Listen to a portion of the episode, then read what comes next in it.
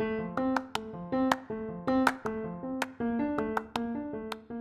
hello. Thanks for tuning in with Goddess Hadiyah. This is just um, my own personal story time. Um, I became a single parent when my oldest daughter was 10. I have four children, three children by my first husband, and my last child by my second husband. And I was a single parent for seven years, and then I met my second husband and became a single parent again. Um, he was definitely someone that I had shouldn't have married, but you know, you live and you learn. But you know the you know the stakes are stacked against children who come from a single parenting household. A lot of things can go wrong with those children being raised in a single parent household. You know, the children need the mother and the father. And the fathers were not in my children's life because both of them did um, time in jail. The first husband did time for domestic violence incident against me. And then the second husband, when he just turned out to be a criminal. Um, and I had to raise these children by myself. I won't say I struggled because I worked. I wasn't dependent on welfare but I did work. Um, made a decent amount of money to pay bills and buy what they need, but I just couldn't buy what they want. Um, but when I look at my children, they don't have a bunch of kids, which I'm grateful for. You know, my son's age is 31 and 26. Don't have a bunch of kids by different women.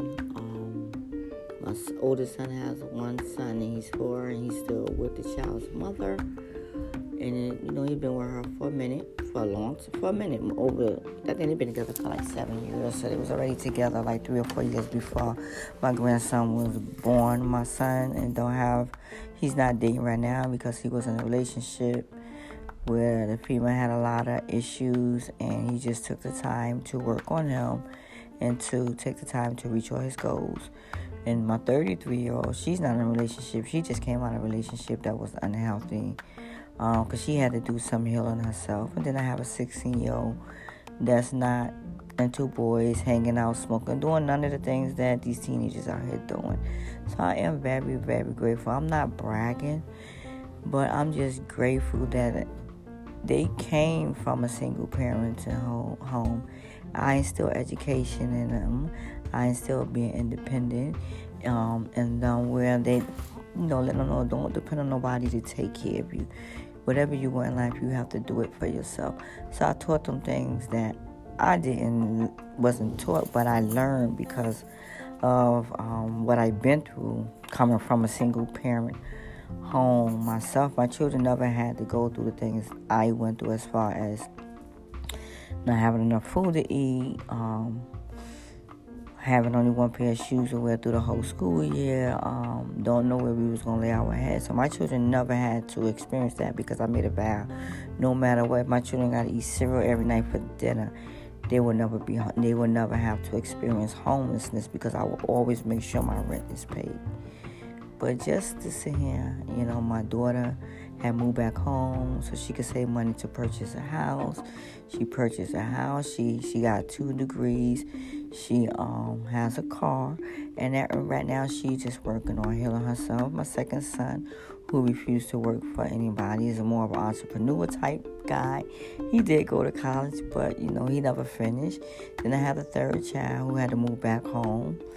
Um, so he just bought his first car. Now he's saving up again so he can um, move out into an apartment later and, you know, save to move into a house. And then there's the 16 year old who is about to start working on her permit. So, no, you know, the daughters were missing something because their father wasn't there, especially the oldest one. But my last daughter had her brothers. And it, really made a big difference in how she turns out. And maybe that's why she's not hung on when some teenage boy give her some attention. You know, she comes back home and tell it to me. It'd be so funny. And I'm I'm just truly, truly grateful that my children are doing better than I did because that's how it's supposed to be. You know, if you had a rough childhood, you should want better for your children. You should encourage them and let them learn things and don't panic.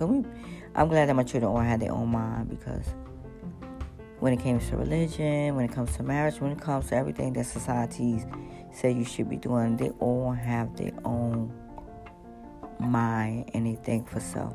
And I'm glad that the things that was taught to me that they learn, okay, this doesn't make any sense. I'm not going to follow this, especially when it comes to religion. So yes, a man, a children need ma- masculine and feminine energy. And no, I couldn't raise my sons to be a man, but I think I did a hell of a job because they do know how to treat women. They're not dependent on a woman. They go out there and make their own money.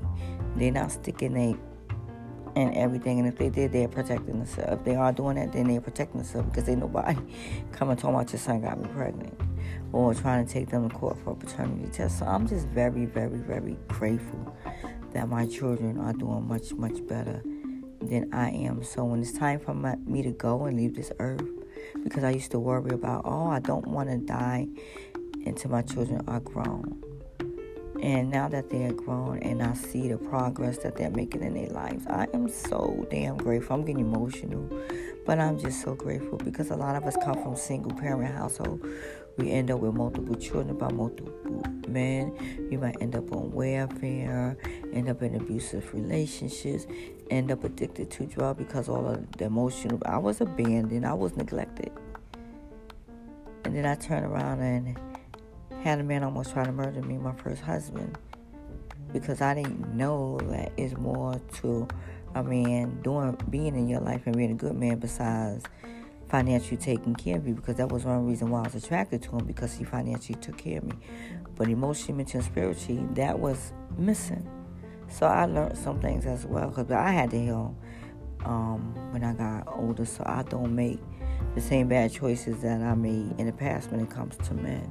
But you live and you learn. Everything we, we go through in life is nothing but a lesson to be learned. And when you learn a lesson, you are more than likely not to repeat it ever again. Goddess Hadiyah.